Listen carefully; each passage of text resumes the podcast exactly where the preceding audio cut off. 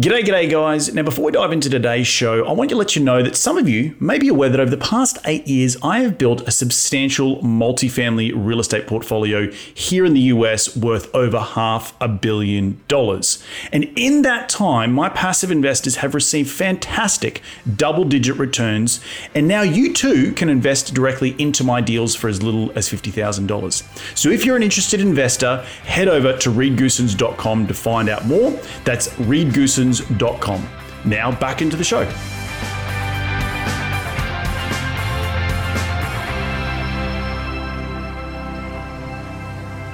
Well, say, hey, I, you know, you can make, you know, a million dollars a year whatever in real estate, and but but how do you really do that? How do you really get there, right? And I think that's such a missing gap a lot of times. So one of the things we do with a lot of our students is do that. We go through and we actually show them these four pillars and we make them do it. And then we say, okay, now let's reverse engineer that. How do we really get there? What does that KPI look like? What is, you know, what, what, you know, what is the actions that we're going to have to take to receive this particular result?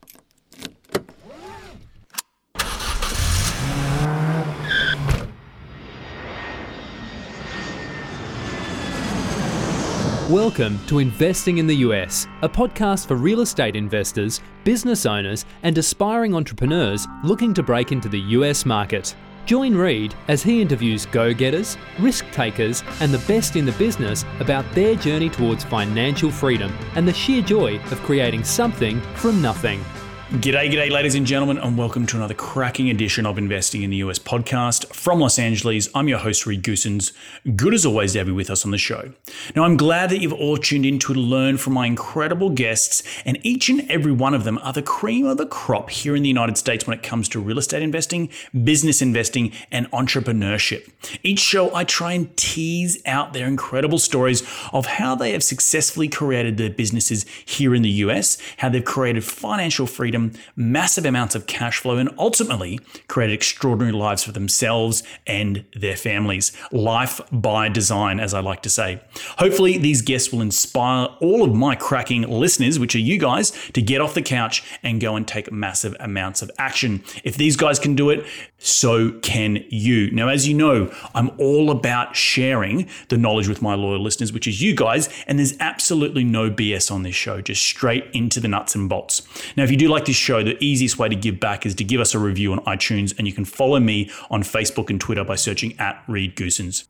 You can find the show wherever you podcast on iTunes, SoundCloud, Stitcher, and Google Play. But you can also find these episodes up on my YouTube channel. So head over to reedgoossens.com, click on the video link, and it will take you to the video recordings of these podcasts where you can see my ugly mug, but the beautiful faces of my guests each and every week. All right, enough out of me. Let's get cracking and into today's show.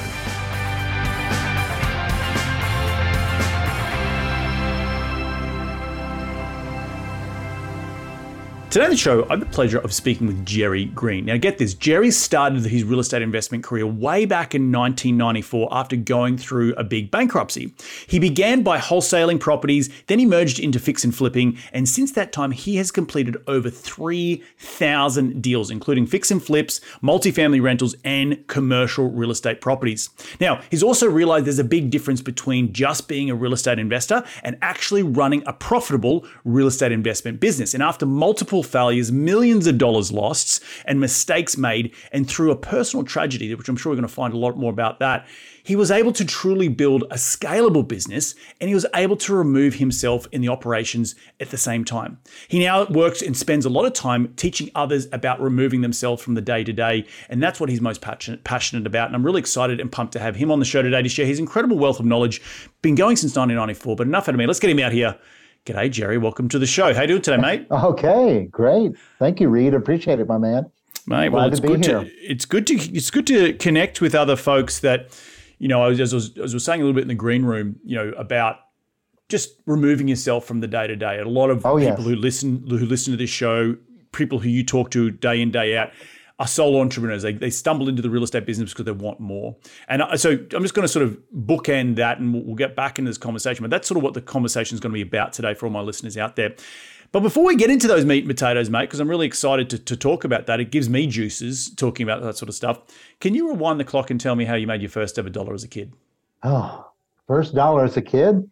I I remember um, actually this is and this kind of dates me on things, but it was working uh, a paper route, delivering papers, and I'm not sure if a lot of users on here or viewers on here will remember that, but anybody that's a little older knows what I'm talking about. But people used to get newspapers delivered to their home. And right. that was one of the first things I ever did to make money like that. awesome. Awesome stuff. Well, walk us through the journey, right? I mentioned 1994 you started this. This is this is you, know, you I don't think I was in. I must have been in year five in 1994, like yeah, grade five. So, how did you get started? Was there a life before real estate? Yeah, you know, that, yeah. That, that, that, that, that sort of got you to the point where you said, "I've had enough of this, and I want to get into involved in real estate investing." Absolutely. So, Reed, I, you know, I take this back, you know, 29 years now, which is hard to believe, but it's yeah, it's snapped by just like that. But I think about this and you know, going back in there, and I was living in uh, Springfield, Ohio at that time. Currently, I live actually in a Dayton, Ohio area, um, just a small community called Germantown, which is uh, a little over an hour away from that. But when I lived over in Springfield at that time, I was actually um, as I, I had I've been working in electrical contracting business with my father, and prior to that, I was actually in the U.S. Air Force for a period of time. Got out and decided, hey, I want to get in business with my dad. He had a business already established. So I jumped into that with him. And we really just started growing that a little bit more. And we, you know, we were a small mom and pop operation. We'd done a lot of work for general contractors. We'd done a lot of work for homeowners, but big percentage of work was for like small commercial work. So we done a lot of work for like to say these GCs. And one day, it was on a Sunday night. I still remember this so well. I had a call come in at home. And you got to remember back then, we didn't have the cell phones. This is the good old wall phones, right? so phone rings. I walk over, answer the phone, and a gentleman I know who owned this con- uh, construction company called me up and he said, Hey, Jerry, I, I'm calling you tonight on Sunday to let you know we're closing our doors to our company and I wanted to give an advance notice. I go, Oh my God. You know, it's like, when are you closing? And he says, Tomorrow morning. so he wanted to give me advance notice. So he closed his doors, but the problem was he owed us a big chunk of money. And you take back in the 90s, he owed us, it was probably close to 65, $70,000. And he just told us that he wasn't going to be able to pay us on that. From that Reed, I, I try to make things happen, but we just a very small business. We we're not able to recover from that. So next thing you know, we were put in a position where I had to file bankruptcy and really try to figure out what to do next. Well, during that whole time, all this was going on, I also was starting to get some interest in real estate. And the reason I started doing that was there was actually a TV commercial that was playing about a seminar being held in Cincinnati, Ohio. And back then, the only way you would find out that stuff is either television or newspaper. That was it. So I made a commitment to go to that three day training. And this is a gentleman named uh, Charles Gibbons. Very few people have heard of him. And he's since passed away, but he kind of built out a pretty good organization. So I went to that um, event and listened to him tell me about different ways they make money in real estate, buying and holding, fix and flipping. And one thing that caught my ear was this uh, cool thing called signing contracts. And I thought, wow, how, this is, sounds really neat because I knew it could be, create money right now. And, and you got to remember, I was in a position, I had no work, I had no job, had business had failed. So I was like, I had to do something for my family. So what I did is I got in a position where I came back from that training. I said, man, I'm going to make this happen. And I actually end up borrowing my, the credit cards from my mom and dad. And I end up hiring a mentor from that event, Reed. and it cost me 10,000 bucks and I had to figure out how to make it happen. So I ended up started doing that. And then next thing you know, what I started really focusing on was uh, what I call, you know, I, I like to call it chunk money, money coming in chunks very quickly because I had something called monthly bills, which a lot of viewers here very uh, very well know what I mean on that. You got to you got to take care of today's obligations. So I started hammering on wholesaling, and we started doing deals here. We pick up 1500 bucks and next thing you know i said well if i can do that can i do 2500 and it has continued to grow so i built this little machine up of wholesaling properties well next thing i know I was in a position I thought, wow, you know, if I'm wholesaling these, why couldn't I rehab these? Why couldn't I go ahead and do that? You know, think about it. My whole background was in, in doing a lot of fix and flips, anyways. So what I did on that, I, I basically decided, well, I'm going to get into the rehab business. I built up a little money from wholesaling, but not much. And so I thought, well, how am I going to get the capital? So basically, I just went out there and started talking to people. And I actually went to, I'll never forget this, I went to a little meeting. It was over by the um, Dayton International Airport. And went to this little investor meeting. I got up in front of the room, literally with a flip chart. And I get up and I'll say, look, I know how to find the deals. I know how to do all this other stuff, rehabbing them. I know how to market them, get them sold. I need capital. So basically, what I want you to do is fund my deal and then shut up and uh, and wait for a bigger check. so, and that's pretty well way it came down to. And that's how I got my first private lender. It was right from there. So that started that, and I started building that side of things. It was actually a, a physician that was one of my first investors like that. And I continued to grow that side of things and built this machine up of uh, fixing and flipping. And I continued to grow that and doing some wholesaling as well. And then started buying some properties to hold uh, in that time period. But I really was doing a lot of fix and flip during that time Reed. And then this was um, a period of time where I was moving into the late 90s, and it was just rolling into the year 2000. My wife and I at that time we were living in Springfield. We were working out of our home, and we, you know we were like really pumped. We were written up in the local paper, you know, and we were kind of like on, on top of the world. And we went from bankruptcy to the point where at that time we were building a brand new home. So it was really cool. A lot of things were happening. And then we found out that we were having a baby and we were super pumped. And we were like, okay, we're going to have a baby together. And, and then within, oh, it was about six months or so into her pregnancy, we noticed some, um, you know, she started having some problems. And we, we started making several trips to the emergency room and we're like, you know, what's going on? And within a very about oh, about two or three times going there, they said, you know, we're going to admit her, and then within probably a couple of days, we're going to induce labor, and this was several months early. So my son was born, uh, and he was born, you know, like I say, a little premature. But the doctor, I'll never still never forget it. He says, "I think your son's going to be fine." He says, "I'm really concerned about your wife," and he says, "I'm going to take her down for a scan." because they couldn't do the CT scan while the baby was still in. So immediately took her down for a CT scan. And within about two hours after the our son was born, they came back up and let us know that they found a massive tumor in my wife's kidneys at that moment in time, within about two hours of my son being born. Unbelievable. And it wow. was just you think about it, we here we were up here and then boom, like this in a couple hours. And just you know to fast forward a little bit guys we we started doing lots of tests and within a, several days we found out that it was malignant cancer. It was um, it was called wilms tumor which is generally found in kids by age five.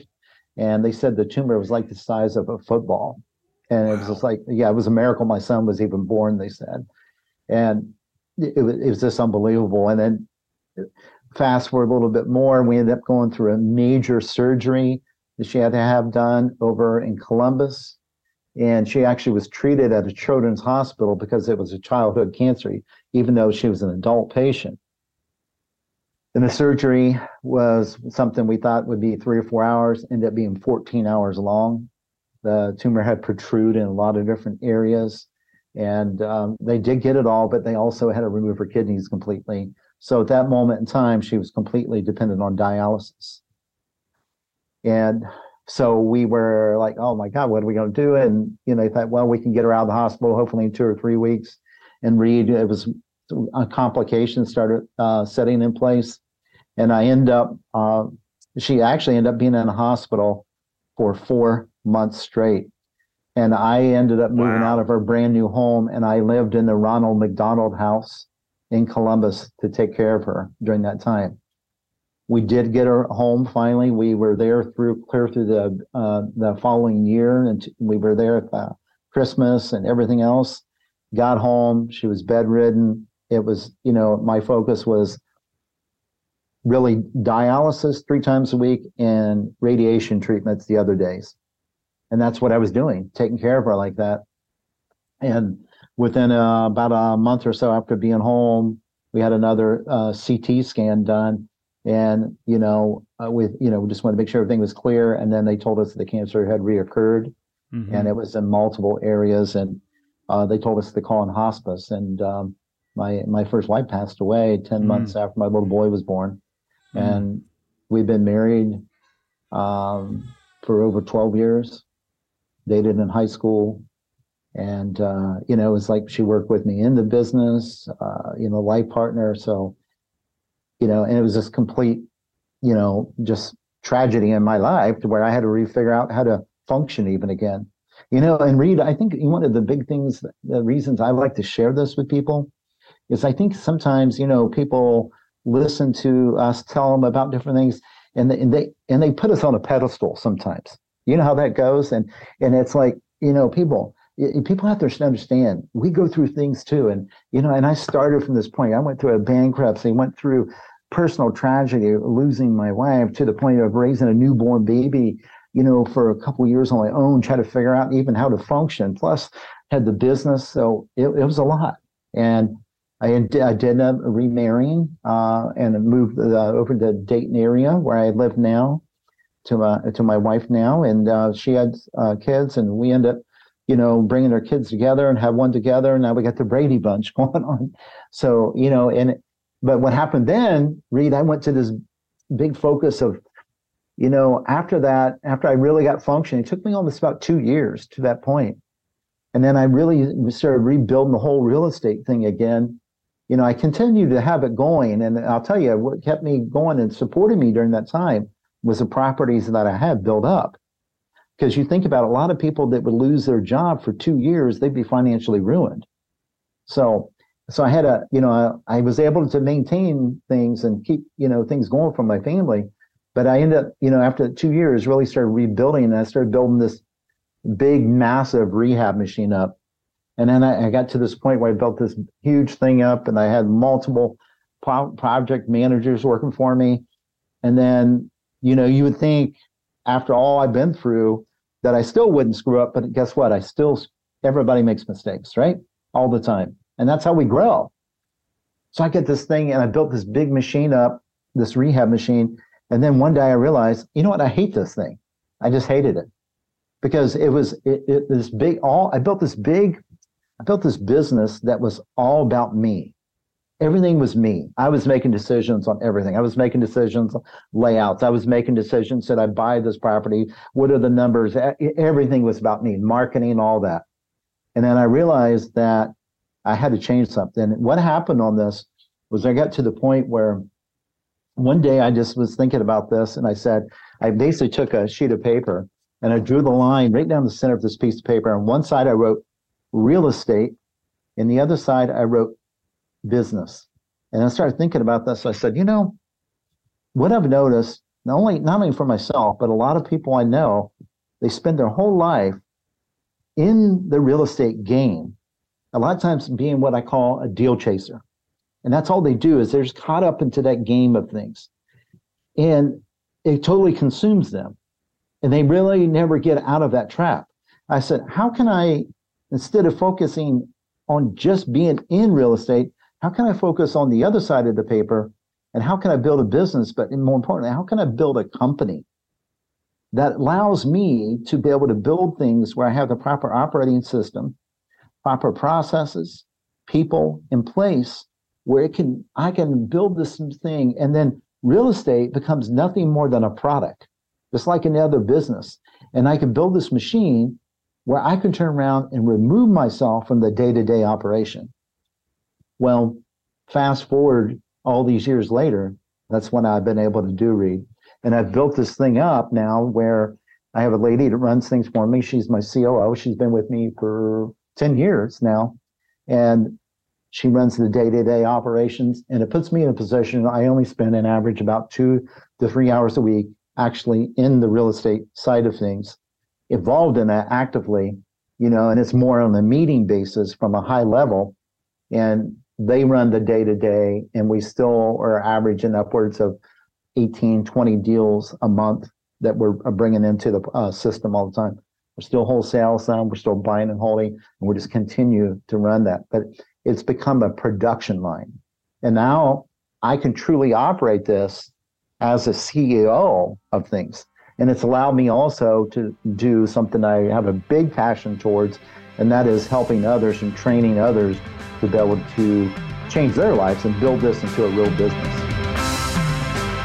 For those of you who are interested in staying up to date with all the latest happenings in my business, or to learn more about passively investing directly into my multifamily value add deals, then head over to reedgoossens.com and sign up for my monthly newsletter.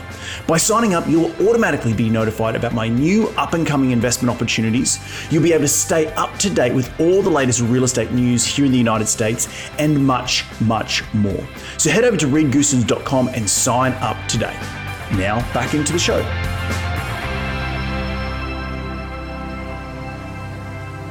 Well, th- thank you for sharing and being so vulnerable and all that. That it sounds like you've gone through incredible, you know, loss of tragedy and. Um, you know, it's it's funny you mentioned uh, the Ronald McDonald House. I uh, so my younger sister, when I was 11 years old, she passed away from a brain tumor, and oh, we wow. spent we spent a bunch of time in the Ronald McDonald House, and it's it's they, they do such oh, great work and the, you know just particularly around children's you know hospitals and kids and families that need are in need of you know just, just shelter right? You know, when they're going through a life altering event like cancer right? You can't ever predict when it's going to come. And um, for you know also with you know, sharing tragedy on tragedy don't, don't, don't, it's not like to outdo one another but it's just more to share back with you is, is yeah uh, back in 2017 my, my mum actually passed away from uh, uterus cancer. And so mm. I yeah I, I, I I, I, feel you, man, when when you go through these things and, and it makes you, you know, it, it obviously makes you question stuff, makes you question life, but it also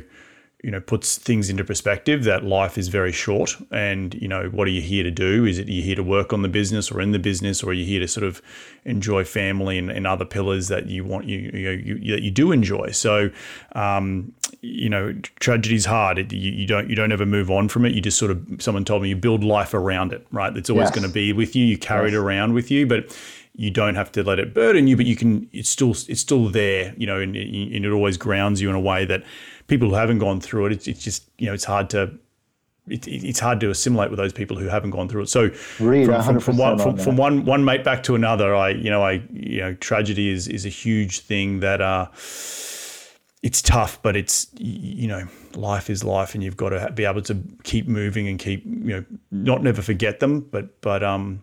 So my condolences to you, my friend, and, oh. and you know I could I could only imagine how you know incredibly painful that would have been you know back in the day. So. Well, yeah, you. but with that being said, let's get into that meat and potatoes of what you were talking about before. You know, the working on the business. A lot of, and including myself, you know, I'm I'm the CEO of my own company at RSN Property Group.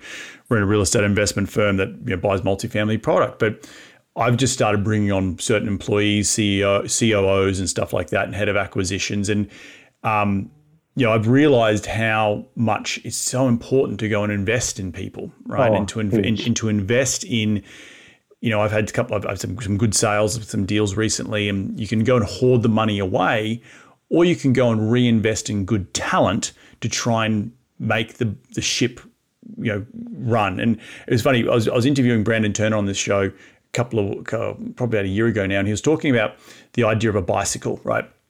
You're on a bicycle you get off that bicycle, that bicycle doesn't go anywhere, right?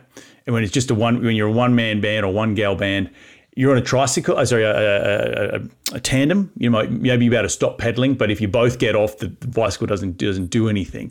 And then you slowly build up the idea of getting into a, a, car, and then from a car into a train, and then from a train into a you know a, private jet. And and as that analogy grows, you, you you create more seats around you, and those seats are important. And who's and your job as the CEO is to try and put the the right bum in that right seat and it's such a it's literally like a game of chess to try and get the, the the, balance just right.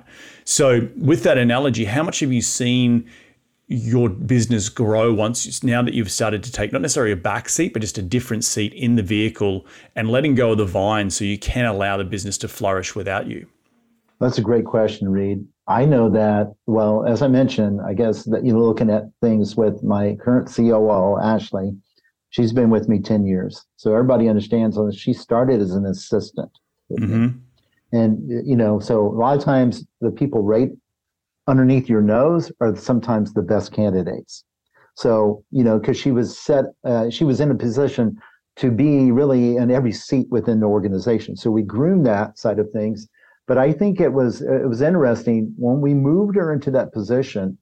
I was, you know, I was so scared about that Reed. You know, it, it freaked me out because one, I was like the money side of things, but the other mm-hmm. side, it's your baby, right? And yep. you're letting this go. But the interesting thing, the first year that we've done that, we've seen an increase in revenues of over 40%. Wow. And I was like, holy cow. So what did that tell you? It's, uh, it, it basically was very clear to me that guess who was the bottleneck, right? Mm-hmm. I was mm-hmm. the bottleneck. And really, if you look at it, all you guys listening to this, remember, where, where's the bottleneck in any bottle? At the top. so, right. and that's the thing that I learned from that. So it was it was a major lesson, and I think that we have to look at when you when you talk about the people component, it, you have to look at people in a way of it's an investment. Like you said, I mean, we invest in marketing, but so many people are, uh, uh, you know, entrepreneurs are afraid to invest in actual people. Mm. But the thing that I want to, I want everybody to know this and write this down if you're listening to this, that the right person cost you nothing. The right, right person cost you nothing. I completely agree with that. I completely agree with that. What do you, what advice, or looking back on, you mentioned the bottleneck, what did you learn from stepping aside that might have been something that you were deficient in, in terms of your leadership roles or terms of parts of the business that you thought you had under control, but maybe you actually didn't? I think one of the big things I learned was, first of all, that my mind worked totally different than a lot of other people on my team. The mm. way I my, my mind would work, because I had to start finding out that my mind worked more as the what we look at is more the visionary. Yep. So I was looking at the bigger picture on things, Reed, and I was thinking on that. But but the problem was I would try to communicate that bigger picture to my team, and I didn't know how to do it properly. Because what I would do is I would look at, you know, here I am at A, and I would go from A to Z and skip all the parts in between. so classic, say, uh, classic like, entrepreneur role, yeah, right? You're, yeah. you're already there mentally. It's like, why doesn't exactly. everyone else keep up? And I was doing that, and I thought, why is the team struggling with this?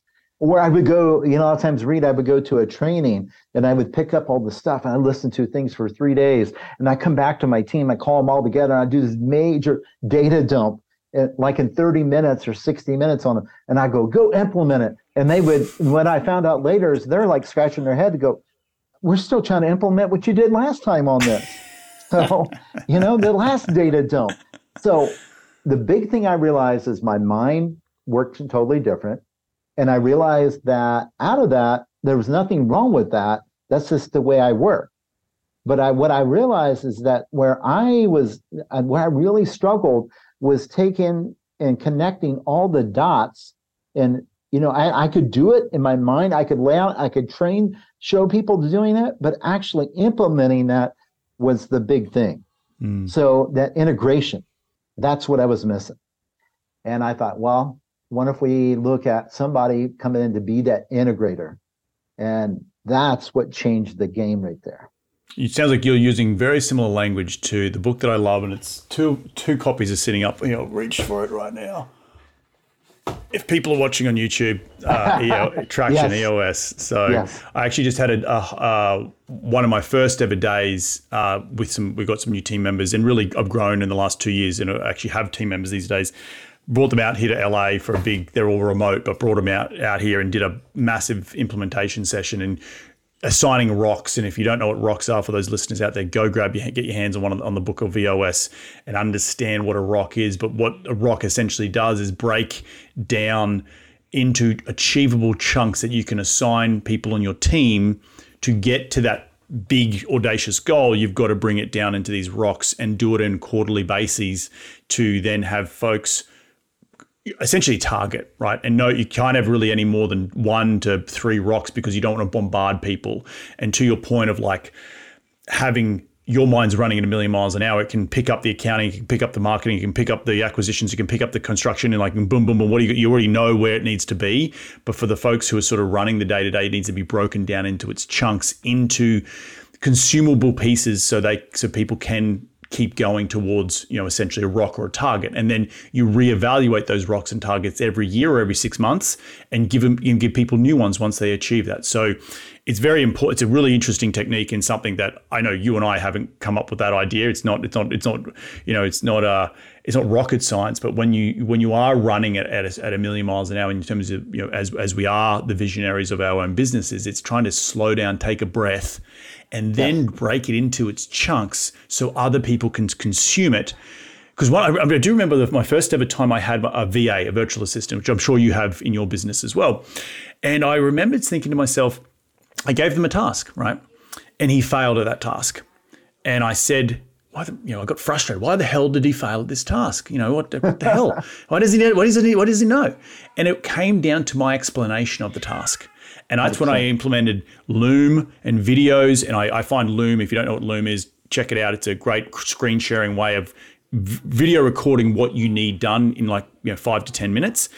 And once I became clear with my instructions, and I, it was a reflection on me as the the leader, it then became easy to communicate and in a way in which to communicate to my people below me. And, and, in the early infancy, I had VAs. Now I don't have VAs, but I do have some. But it's grown into you know, chief of investment officers and assistants.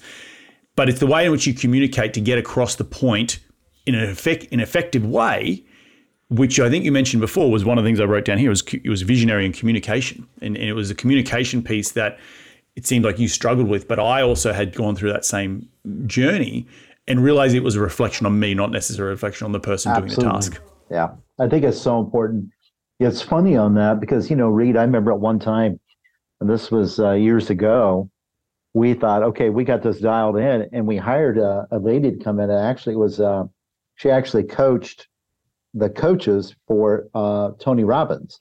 Mm-hmm. She came in and worked with us, and she went through the whole company and interviewed everybody individually.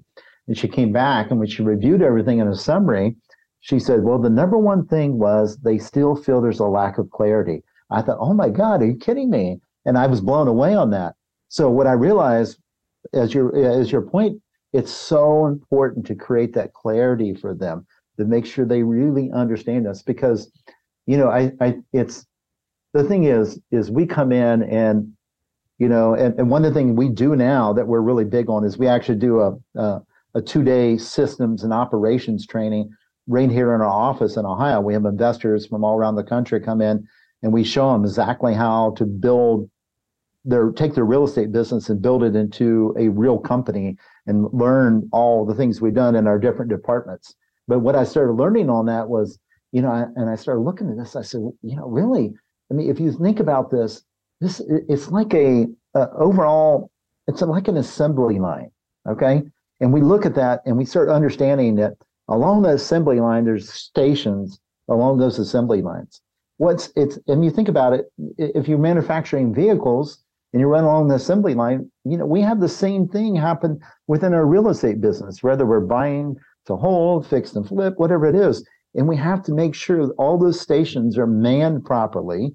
We have to make sure everybody has clarity on those stations because if not, you know, they can put the wrong part on or something like that and, and then we get a completely, uh, you know, really inferior product at the end. Well, we can do the same thing in our business so easily. And that's where so many people struggle in this. So I really look at this as this overall assembly line approach. How can we create that type of environment, but doing it through real estate? And by doing that, the cool thing about it is we realize that you can dial this up or dial it down, whatever you want to do, you can take it to that level but it's understanding that this truly is a business and you've got to get that mindset right out of the gate. And the sooner you can get that, the sooner you're going to be able to scale this. And it just, it, will change your world. It'll, it'll completely change everything. As you know yourself too, Reed, as you're adding more and more of this to your business currently. Yeah, no. One of the things that I think is tangible at it, I forgot who who mentioned this, but they talk. Um, I do this every year I try and do this chart. Um, so there's, there's it's a combination. I'm going to talk about two things. One's called 24 Assets by Dan Priestley. It's a book. If you haven't read it, please read it. It's no matter what the business is, it, it, it, takes stock of the assets you have in the business, everything from contracts to systems to documentation, and it just go makes you you know stop and realize what what what what you have in the business today and what you need to work on. Right. The other thing I I, I and I didn't make this up myself, but I, I copied it from someone. I forget who I copied it from, and it's essentially it's a it's a it's an x x and y axis. And I don't know if you've ever done this, Jerry. X being uh, the, sorry, the y axis being um, moves the needle in the business, and the, the x-axis meaning enjoyment, personally wise, mm-hmm. right? And what you end up doing is create four quadrants. So the top, think of a think of a graph, like the top right hand corner is black time, right? High, high moves the business in a, in a, in a big way, but you also personally enjoy it. Closer to the x-axis, uh, to the y-axis, is it moves the business, but you least enjoy it, right? And we call that the blue time. And I would, you know, put that the assembly line in that sort of box, right? below, like right right near the X, the, the lowest you know use of your time where it's you don't like it and it doesn't move the business a lot. It might be some administration stuff. Maybe it's accounting's important, but it's not necessarily you might not necessarily you know, love to do it. So, and then you've got that's red time, and then you've got the green time, which maybe necessarily might move the business a lot, but really high in personal enjoyment. So things that I like to do, surfing, right, going exercising, meditating, that helps me as a leader it may not necessarily move the business. Well, it, it, will, but it also helps me have have the right mindset. So there's black time, blue time, red time, green time. I don't know if you do anything like that, but what I what I found from doing that exercise is actually you're then creating roles and responsibilities and potentially positions in each of those boxes and quadrants because particularly in the blue and the red time because they they may not be low value in as a visionary that you may necessarily like, hey, I don't like this part of the business. I, I, need to go and identify that and then go and hire someone for it. Any any thoughts or comments on that? Oh, I love that. I, have I've heard of that. I've uh, I haven't applied that, but I use some similar techniques to that. But I love that side of things. I think right. that's vitally important. And we we look at you know something else that's really helped us a lot too is, and, and some of you uh, look at this, yeah, and maybe you're in the position where you're just starting to grow your business, I, I always look at I kind of break it down to like four pillars. And I and I keep it real simple when it comes to this. Number one, I look at the first pillar, I look at a revenue goal for your business. Because a lot of people say, well, I can't, you know, I, I want to do this for charity. I want to do this nonprofit. I, regardless, you got to have money to operate. so, so, you know, we all know that. So, number one, understand your revenue goal. Number two, take some time. The second pillar that is on this is to reverse engineer that number. What does that really look like? Because you see a lot of things, you know, Reed, it, it, we've both been around this a while where people go out there and they'll say, hey, I, you know, you can make, you know, a million dollars a year, whatever in real estate. And, but, but how do you really do that? How do you really get there? Right. And I think that's such a missing gap a lot of times. So one of the things we do with a lot of our students is do that. We go through and we actually show them these four pillars and we make them do it. And then we say, okay, now let's reverse engineer that. How do we really get there? What does that KPI look like? What is, you know, what, what, you know, what is the actions that we're going to have to take to receive this particular result? And we designed something too that, um, that actually I learned this from a friend of mine, took a company to over $300 million a year in revenue it was it wasn't in real estate, it was outside real estate. But one thing he designed was what we call success formulas for every single team member. And every single team member understood exactly what their numbers were, but more importantly, how it affected everybody else's numbers and the overall target for the company. So very important to understand that. So we created a one page success formula worksheet that we use and all our team members use this, and I, and I have my students do this too. So that's the second pillar. Then we look at the third pillar, which has been uh, pretty cool to watch a lot of people, you know, re- never really think about this, is we make them all lay out an accountability chart. Even if it's a position where some of them come in and they go, I'm a solopreneur, I'm just do everything. But when's the last time you really looked at what all you're doing? what, you know, what are you really doing? Because you, you know how it is. We, we all get in the routine and we're doing all this, and then we're running so quick on the hamster wheel, we don't get a chance to look at this stuff. So we lay it all out in the accountability chart, and then we start realizing, kind of like we're looking at, so well, I don't really like doing this, right? kind of the blues, the reds, and all that, and we start laying that out, and then it becomes really clear to them. So that's the third pillar that we lay out, and then the fourth pillar is we actually implement tracking slash KPIs in place. And what we've noticed when people do this and we hold them to this, it literally we can take somebody's company and completely transform it where you know it's like i've had a lot of students that i work with I, we work with them over like a 12 month period of time and we'll take them where they're a solopreneur and uh, we had some guys out of canada went from solopreneur and by the end of 12 months they were at 12 uh, employees and approaching $4 million in revenue and and it's all about understanding that if you build this right, we can build a production process that creates repeatable, you know, we do repeatable actions and it creates repeatable results and we can know we can scale that. And so that's one of the things we look at is that four pillars. Everybody to get clear on that because then we can identify what's going on. And then, you know, now we got, if you think about it, we've got the data component, we've got, you know, true targets. We know understand how to get to those targets and we understand what the team looks like, even if you're a solopreneur. And we start understanding what are the things we need to take off your plate, the ones you hate to do, right? Or you're not good at. No, it's, it, that's exactly right. And I love how you have come to the point where you've broken down into the four pillars, and it's very similar to the, the Gantt chart that I was looking at. But but I, I, think a lot of people would would benefit from maybe telling um, where people could go to to find out more about some of the trainings that you you, you offer. Yeah, absolutely, Reed. So one of the best places to go, guys, is just uh, one, just go to my website. It's uh, thejerrygreen.com. Okay, real simple, thejerrygreen.com. You can go there, check out my website. I have uh, events going on. Like I say, we got one coming up in April, and we do about four or five of those a year that are in our office. It's a two-day, what we call real estate systems and operations training. And it doesn't matter if you're fixing, flipping, buying and holding, uh, we've had people from doing land to multifamily, everything. And we come in and we we have a lot of times uh, COOs come in or people that are wanting to build teams, and we we show them how we've created a real business system with the real estate side.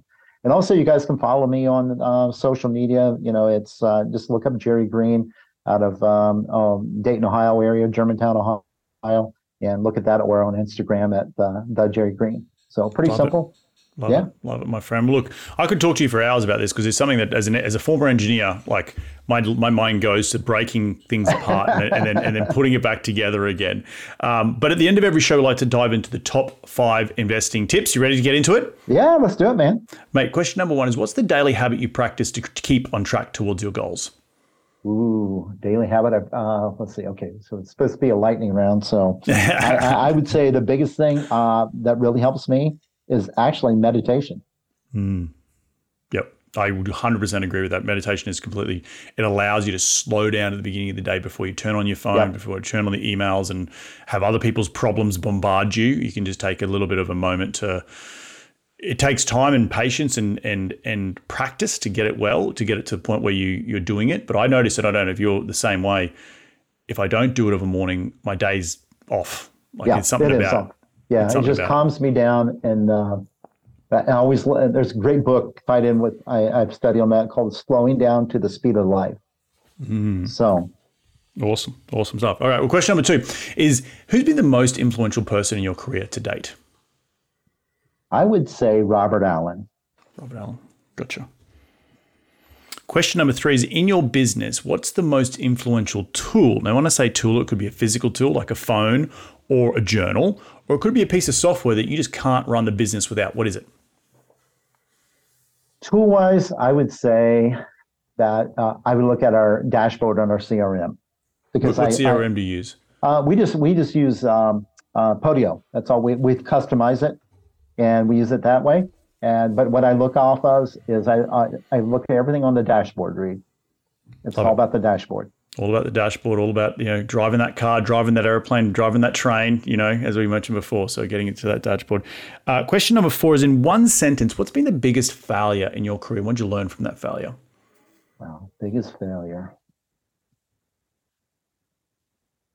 I think one of the biggest failures that I look at to this date was not in the beginning stages of not knowing my numbers. Not knowing my numbers. And it's come to the point, Reed, where now I have daily KPIs that are provided for me. So it's understanding those numbers and how they really affect your business. Because it cost me probably close to about $2 million mistakes on that. Yeah, if you what's the saying? If you don't tracking it, if you if you know if it ain't measured, you can't track it, and if you can't track it, you don't know the performance of how the business is going. So I completely 100%. love that. Last question, mate. You've already said this, but where can people reach you to continue the conversation? That would be in your sphere. Where do they go? Just remind the listeners again. Yeah, so the guys, number one, you can reach me at thejerrygreen.com. Okay, just uh, read through my website there. You can find out about events. And if you want to reach out to me, just reach out to me on social media. Um, you can follow me on Jerry Green on Facebook uh, right in the Dayton, Ohio area. Uh, usually I pop right up or on Instagram at the Jerry Green. Be glad to answer any questions, help you out any way I can. Awesome stuff, my friend. Look, I want to thank you so much for jumping on the show today. I just want to reflect a few things I took away from today's show. First and foremost, thank you for being so vulnerable with the loss early in your life. And as we mentioned earlier, like people have gone through tragedy and it's, it's helped shape the way the, the, the humans that they are today. And obviously, losing significant others in their life is you know you don't wish that upon anyone um, but but it, but it is a challenge that life does throw at us and we have to you know speak about it but also acknowledge that it, that that we, how you work through it in those times of grief. And, and, and we, spoke, we spoke about building you know your life around you don't ever lose the tragedy you don't ever lose the grief you just build the life around it. So thank you for very much for for just being vulnerable. Um, the, the other thing I really took away from today's show is obviously you know, the, the visionary and, and, and, setting up your four pillars, the revenue goal, the success formulas, the accountability chart, and then the tracking of the KPIs. I think that's extremely important for a lot of people to understand as they build businesses, as they listen to this show. To be a business owner doesn't mean you need to be in the business and running it from day to day and being the bottleneck. It's about setting up these systems and stepping back to understand to allow the business to move forward. And I think you you realize that with with with that lady who who joined you you know ten years ago as an assistant. She we worked her way up. So again, thank you so much for jumping on today's show. Did I leave anything out there? Reed, no, I, I just I appreciate uh, the time to be able to share. And uh, I just, you know, the main thing I will share with any viewers is look, guys, the only way that you're going to make a difference on this is I, I, I think the key thing is one, awareness. And then the second thing is to take massive action on this. That's the only way it's going to change. It's not going to change any other way. Is you yep. got to take the massive action and you just got to accept it where you're at.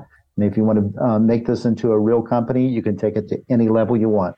I completely agree. Well, look, mate, thank you again so much for jumping on the show. Enjoy the rest of your week, and we'll chat very, very soon. Thanks, buddy. Appreciate it.